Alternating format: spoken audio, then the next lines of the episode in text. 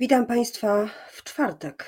52 osoby zmarły w ciągu ostatniej doby na e, COVID lub na COVID choroby współistniejące. Czy to już szczyt czwartej fali, czy teraz będzie spadać? Zdania są e, podzielone. Czy rzeczywiście nie powinniśmy zintensyfikować obostrzeń, te, które premier zapowiada e, na święta, niektórym wciąż wydają się zbyt lekkie, a w wielkiej polityce ważne wydarzenia. Rozmowa Władimira Putina z Joe Bidenem, rozmowa o bezpieczeństwie i o e, Ukrainie, jak to wpłynie na Polskę jak Prawo i Sprawiedliwość radzi sobie ze sprawą wiceministra sportu. O tym wszystkim za chwilę z moim gościem, Zuzanna Dąbrowska. Dzień dobry. Moim gościem jest sekretarz generalny Platformy Obywatelskiej Marcin Kierwiński. Dzień dobry, panie pośle. Dzień dobry pani redaktor, witam państwa. Zacznijmy od tej rozmowy na szczycie y, może y, prezydentów. Y, Joe Biden powiedział, ujawnił potem, że rozmowa była twarda, że na początku co prawda byli dla siebie mili, to co widziały kamery, a potem jak kamery zostały wyłączone, bo rozmowa była za zamkniętymi drzwiami, zdalnymi zamkniętymi drzwiami, no to podobno było twardo. Władimir Putin mówił, że on E, powiedział, że nie pozwoli na dalsze rozszerzanie NATO i e, rozszerzanie e, linii rakietowych sojuszu jeszcze bliżej Rosji. Co pan sądzi? Co naprawdę się stało? No myślę, że ta rozmowa rzeczywiście mogła być bardzo, bardzo twarda. Widać, że rosną takie zapędy neoimperialne Putina. Przecież to, co działo się na naszej wschodniej granicy, ta koncentracja wojsk na granicy z Ukrainą, no to pokazuje, że Putin rozważa różne scenariusze. Ja zakładam, że on jeszcze pewnie nie podjął decyzji, w którym kierunku, w którym kierunku będzie postępować ta polityka imperialna rosyjska, natomiast niewątpliwie szykuje się i demonstruje siłę, pręży, pręży muskuły. Dobrze, że do tej rozmowy doszło, natomiast mnie, muszę powiedzieć, jeden aspekt bardzo niepokoi, bo po tej wczorajszej, e, właśnie przed tą rozmową i zaraz e, po pan prezydent Biden miał konsultować tą rozmowę z czterema przywódcami E, krajów europejskich. Tam na liście była Wielka Brytania, była Francja, były Niemcy i były Włochy. Zabrakło mi Polski. To, jest, to pokazuje, jak bardzo upadła polska dyplomacja, no bo kilka lat temu to Polska była tym wyznacznikiem polityki wschodniej Unii Europejskiej. Polska wielokrotnie w tego typu, przed tego typu rozmowami była po prostu konsultowana. Teraz nie jest. To, to świadczy o bardzo niskim potencjale polskiej dyplomacji i świadczy także o tym, że my na, tym, w tym, na tej niebezpiecznej mapie e, Europy możemy czuć się bardzo, bardzo zagrożeni. No tak, ale być może jest tak, że to światowe imperia nie chcą włączać E, do swojego grona państw, e, o których nie mają najlepszej opinii, czy też państw, które mogą stanowić pewną konkurencję i polityczną, i, i gospodarczą. Może to nie jest wina Polski. Tak, ma Pani rację. Pewnie, pewnie taka jest też polityka tych światowych imperiów. Natomiast to jest kwestia przede wszystkim elementarnej aktywności naszej dyplomacji i tego, w jaki sposób dyplomacja funkcjonuje. Proszę zwrócić uwagę, że gdy przyszedł kryzys krymski, to Polska była tym wyznacznikiem polityki Unii Europejskiej, jeżeli chodzi o sankcje na Rosję. To Polska była tym krajem, który był aktywny i mimo, że pewnie wtedy e, tym głównym naszym e, rozmówcą nie były Stany Zjednoczone, ale rozmawialiśmy z innymi partnerami z Unii Europejskiej, żeby budować, kształtować ten wizerunek, e, wizerunek państwa które o Rosji, o polityce wschodniej wie najwięcej. Teraz kompletnie to zostało zarzucone. No my zamiast zajmować się właśnie tego typu sprawami, polska mm, partia rządząca zajmuje się rozpoczynaniem wojny z Niemcami, rozpoczynaniem wojny z Unią Europejską. Nie tak dawno e, prezes Kaczyński mówił o wojnie z Europą. Nie tak dawno mówił na klubie, e, straszył na klubie PiSu, jak wiemy z relacji czwartą Rzeszą no widać, że te wektory polityki zagranicznej w PiSie są kompletnie odwrócone i to w bardzo niebezpieczny dla Polski e, sposób. Sytuacja w naszej części Europy jest szalenie niebezpieczna, a my wydaje się, że jesteśmy praktycznie osamotnieni z winy polityki PiSu. A takie działanie to jest już naprawdę coś więcej niż nieodpowiedzialność. Za to Straż Graniczna zajmuje się organizowaniem wycieczek dla mediów, e, wycieczek po, po Puszczy Knyszyńskiej, po Puszczy Białowieskiej, e, po prostu po strefie zamkniętej nową e, ustawą wprowadzoną przez władze, ale ustawą, do której rękę przyłożyła opozycja, chociażby w Senacie zgłosiła poprawki. Oczywiście poprawki przepadły w Sejmie. Czy pan nie żałuje tego, że tak się stało, że może należało tę ustawę odrzucić nie liczyć na to, że jakiekolwiek poprawki przejdą. Ale tu arytmetyka sejmowa jest nieubłagana. Jeżeli poprawki by nie, prze, nie przeszły, to nie przeszłoby także, nie przeszedłby wniosek o odrzucenie całej ustawy. My tej ustawy nie popieraliśmy w Sejmie, mówiliśmy o tym bardzo głośno. Ta ustawa była po prostu zła, ona ogranicza prawa mm, demokratyczne, ale przede wszystkim ona hmm, sankcjonuje w jakiś sposób to, co PiS robi od kilku miesięcy. No bo PiS dąży do tego, aby na polskiej granicy na tej granicy, którą trzeba bronić, nie było żadnych świadków tego, co PiS wyprawia. Kto boi się e, świadków? Albo osoba skrajnie, e, skrajnie, skrajnie niekompetentna, albo osoba, która dopuszcza się tam rzeczy kompletnie nieprofesjonalnych. No, PiS boi się świadków, bo boi się wykazania swojej nieudolności, bo przecież wiemy, że polska granica jest dziurawa jak sito. To może trzeba było ustawę odrzucić w Senacie od razu, nie przykładać do tego ręki. Ale tak jak mówię, my pro, proszę jako wyznacznik brać to, co robiliśmy w Sejmie. My nie godziliśmy się na tą ustawę, mówiliśmy o tym bardzo, e, bardzo, bardzo e, jasno, choć były siły opozycyjne, które mówiły, że e, należy taką ustawę rozważyć. W Senacie staraliśmy się, co mogliśmy, aby ta ustawa była dostosowana do wymogów demokratycznych. Nie udało się, w tym sensie nie udało się, że zostało to odrzucone w Sejmie, ale raz jeszcze podkreślę, no, Taki jest proces legislacyjny. Senat może poprawić to, co zrobił Sejm, ale potem ustawa wraca do Sejmu. W Sejmie nie ma żadnej realnej dyskusji, poważnej dyskusji o kwestiach bezpieczeństwa. E, panie pośle, kolejne śmierci e, zdarzają się na granicy, dochodzi do bardzo wielkich dramatów. Umarła matka pięciorga dzieci, Syryjka w szpitalu, która poroniła dwa tygodnie temu e, swoje kolejne dziecko. Dzieci zostały bez matki. Wczoraj znaleziono zwłoki e, mężczyzny. Kolejne też poza strefą. Nie wiadomo, co się dzieje w środku. Czy ktoś powinien w sensie prawnym za to odpowiedzieć?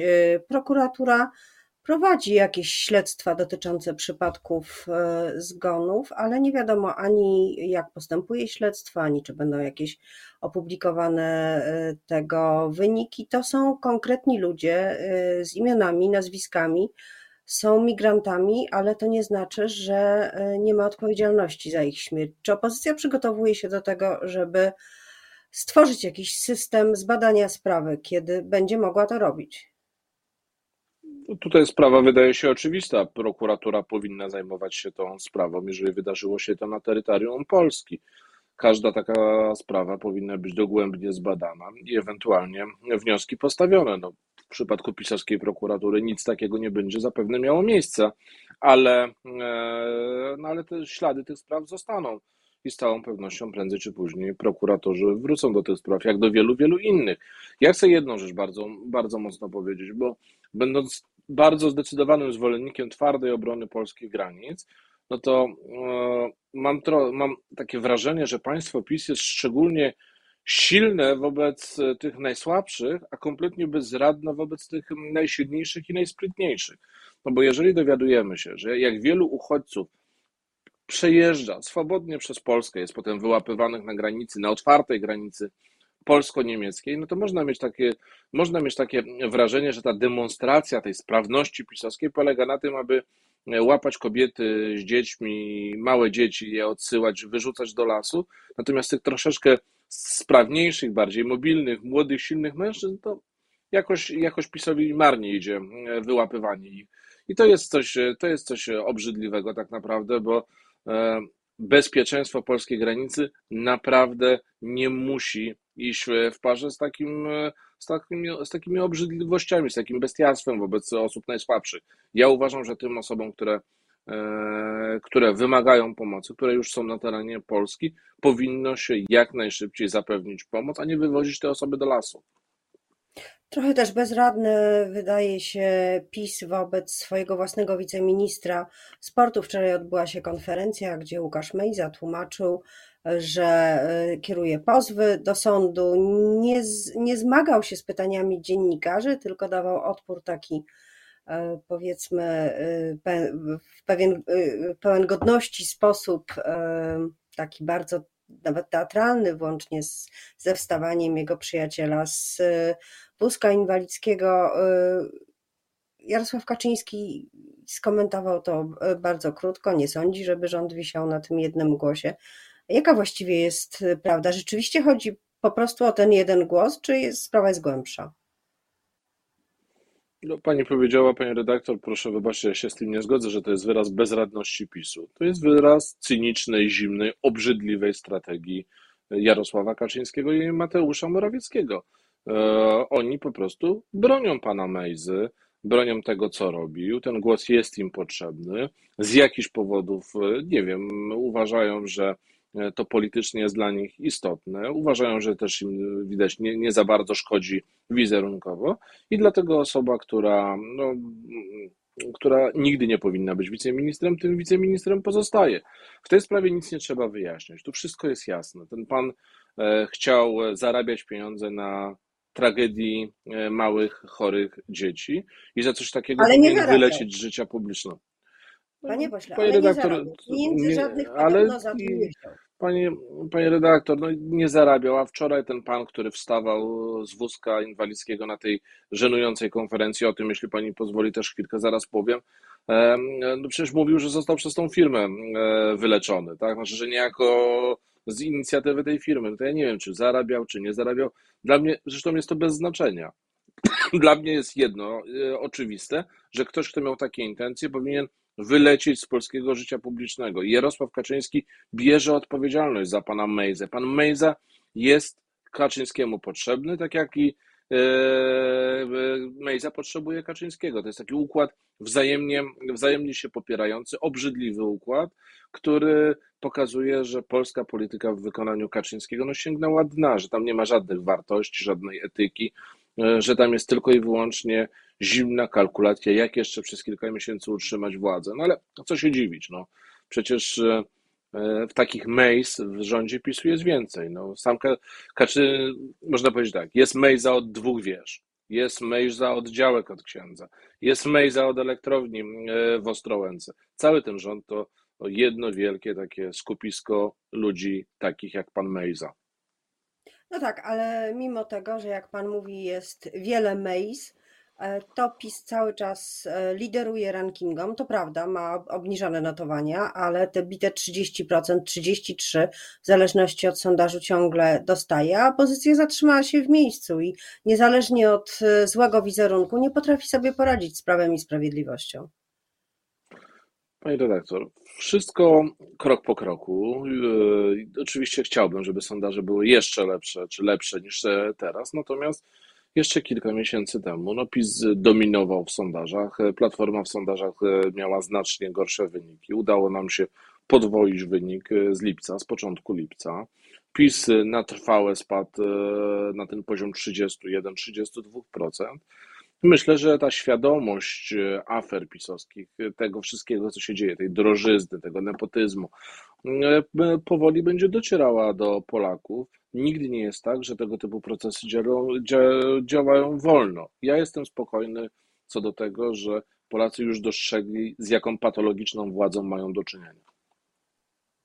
Panie pośle, kolejne 562 osoby zmarły na COVID lub COVID z chorobami współistniejącymi. Mamy zapowiedź obostrzeń, e, mamy zapowiedź obowiązkowych e, szczepień dla niektórych grup zawodowych, mundurowych, nauczycieli, ochrony zdrowia.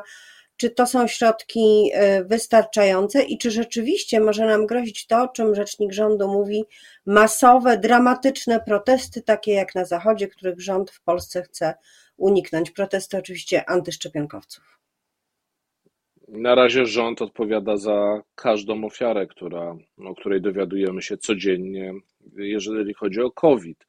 Ja nie wiem, czego oni chcą uniknąć. Na razie unikają jakichkolwiek działań. Przecież te obostrzenia, które rzekomo wprowadza pan minister Niedzielski, to jest jakaś wielka kpina. Znaczy, ja w ogóle uważam, że to, co wyprawia ten rząd w sprawie pandemii, to jest po prostu zbrodnia. To jest zbrodnia, za którą prędzej czy później ci ludzie powinni odpowiadać przed prokuratorem. E, dlaczego tak mówię? Dlatego, że nie zrobiono kompletnie nic. Uznano, że wy, wybrano taką strategię, niech Polacy chorują, niech Polacy umierają, byle PiSowi nie spadało w sondażach. I to jest coś, co powinno zostać rozliczone. No co to jest za, co to jest za system, jakikolwiek szczepień dla wybranych grup społecznych, jeżeli on ma obowiązywać od 1 marca, za 4, za 4 miesiące? Przecież możemy to przeliczyć, jeżeli codziennie będzie umierało po 500 osób, no to to są tysiące ofiar, które taka nonszalancja pana Niedzielskiego będzie kosztować. Co to są za obostrzenia, które mówią o tym, że e, e, paszporty covidowskie, że ograniczone będą imprezy, ale ograniczone będą imprezy właściwie od 20 grudnia do 6, do 6 czy tam 9 stycznia, z wyjątkiem Sylwestra. Co to jest za obostrzenia, że dzieciaki idą? E, jak to nie będzie, panie redaktor? Przecież do 20 grudnia będą te lekcje. Do 20 grudnia dzieciaki w szczycie pandemii będą chodzić do szkoły i się zarażać. I żeby było jasne, ja po prostu dyskutuję z tym, bo to dziś pewnie jesteśmy w sytuacji bardzo, bardzo tragicznej. Tylko ja dyskutuję o, tym, jak doprowadzono do tej sytuacji. Dlaczego nie wprowadzono żadnych rozwiązań, gdy były one rekomendowane przez Radę Medyczną? Dlaczego nie zrobiono dobrej promocji szczepień? Dlaczego tych grup szczególnie wrażliwych, szczególnie narażonych nie, mm, nie wyszczepiono wcześniej? Y, to są pytania do pana ministra Niedzielskiego. On za to personalnie odpowiada, tak jak i Morawiecki, który lekceważył zalecenia własnej Rady Medycznej. Rada Medyczna w lipcu mówiła o tym, że trzeba się szykować na czwartą falę pandemii. No i co? I mamy prawie 30 tysięcy zachorowań i ponad 500 zgonów na COVID e, dziennie. I żeby było jasne, to są oficjalne statystyki, panie redaktor, bo przecież wiemy, jak dzisiaj działa ten system, wiemy, że tych zachorowań pewnie jest znacznie, znacznie więcej. Niektórzy mówią, że nawet pięciokrotnie więcej. E, panie pośle, chciałam zapytać na koniec o taką kuchnię sejmową, sejmowo-epidemiczną. Przecież wiadomo, że wśród posłów są przeciwnicy szczepień. Chodzicie po tych samych korytarzach, niektórzy chodzą bez e, maseczek. E, wszyscy dziennikarze mają obowiązek zakładania maseczek, posłowie nie. Siedzicie na sali plenarnej. Czasem e, pani marszałek wyklucza e, niektórych posłów Konfederacji z obrad, jeśli nie są w tę maseczkę ubrani. Jak to wygląda? Czy pan się nie obawia, że pan się po prostu w Sejmie zarazi wirusem? No ja myślę, że ja myślę, że postępowanie pani marszałek Witek jest kompletnie irracjonalne i nielogiczne. Ja pamiętam w zeszłym roku, gdy było 300 zachorowań, chyba 2 czy 3 zgony, pani marszałek Witek i cały E, rządzący PiS wprowadzali głosowanie zdalne. Dziś tego głosowania zdalnego nie wprowadzają i to jest, dla, to jest kompletnie niezrozumiałe. Znaczy widać, że tak samo jak w Ministerstwie Zdrowia, tak samo jak w rządzie, tak samo w Sejmie, to względy polityczne decydują o tym, jak się walczy z pandemią. I to jest ta zbrodnia, która, tak jak powiedziałem, odpowiadając na poprzednie pytanie, jest dokonywana na polskim społeczeństwie, na polskim, e, polskim na Polakach po prostu. E, ten system jest głęboko nielogiczny, szkodliwy, niebezpieczny e, dla, e, dla, dla nas wszystkich, przecież dla, także dla dziennikarzy. Ja staram się chodzić w maseczce, moi koledzy z klubu Koalicji Obywatelskiej też starają się chodzić i chodzą w maseczkach, no chociaż tak musimy jakoś dbać o swoje, o swoje bezpieczeństwo, bezpieczeństwo A czy jesteście zaszczepieni? Jaki jest poziom zaszczepienia w klubie? Ja mam, Pani, pani redaktor, z tego co ja pamiętam, znaczy my jesteśmy zaszczepieni e, niemal w 100%. Z tego co pamiętam, jedna osoba ze względów e, zdrowotnych, e, jak sprawdzaliśmy to dwa miesiące temu, nie przyjęła szczepionki, ale tak to wszyscy byli zaszczepieni. Ja sam osobiście jestem zaszczepiony trzecią dawką i wszystkich do tego bardzo, bardzo zachęcam. To jest ten wyraz odpowiedzialności, nie tylko za własne zdrowie, to jest przede wszystkim wyraz odpowiedzialności za zdrowie domowników, ludzi najbliższych, ludzi, z którymi się spotykamy. Jeżeli się człowiek szczepi, to bierze, to, to pomaga tym, którzy są dla niego najbliżsi, tych, którym kocha i dlatego warto, warto się po prostu zaszczepić. Bardzo dziękuję za te słowa wyrażające odpowiedzialność, a dla Państwa też wyjaśnienie, że mój katar dzisiejszy nie jest covidowy. Jestem zaszczepiona i zrobiłam test, po prostu się zaziębiłam. Przepraszam więc za chusteczkę w moich rękach i przynosie, a Panu posłowi bardzo dziękuję. Dużo zdrowia Pani redaktor w takim układzie. Wzajemnie. Sekretarz Generalny Platformy Obywatelskiej, poseł Marcin Kierwiński był moim gościem.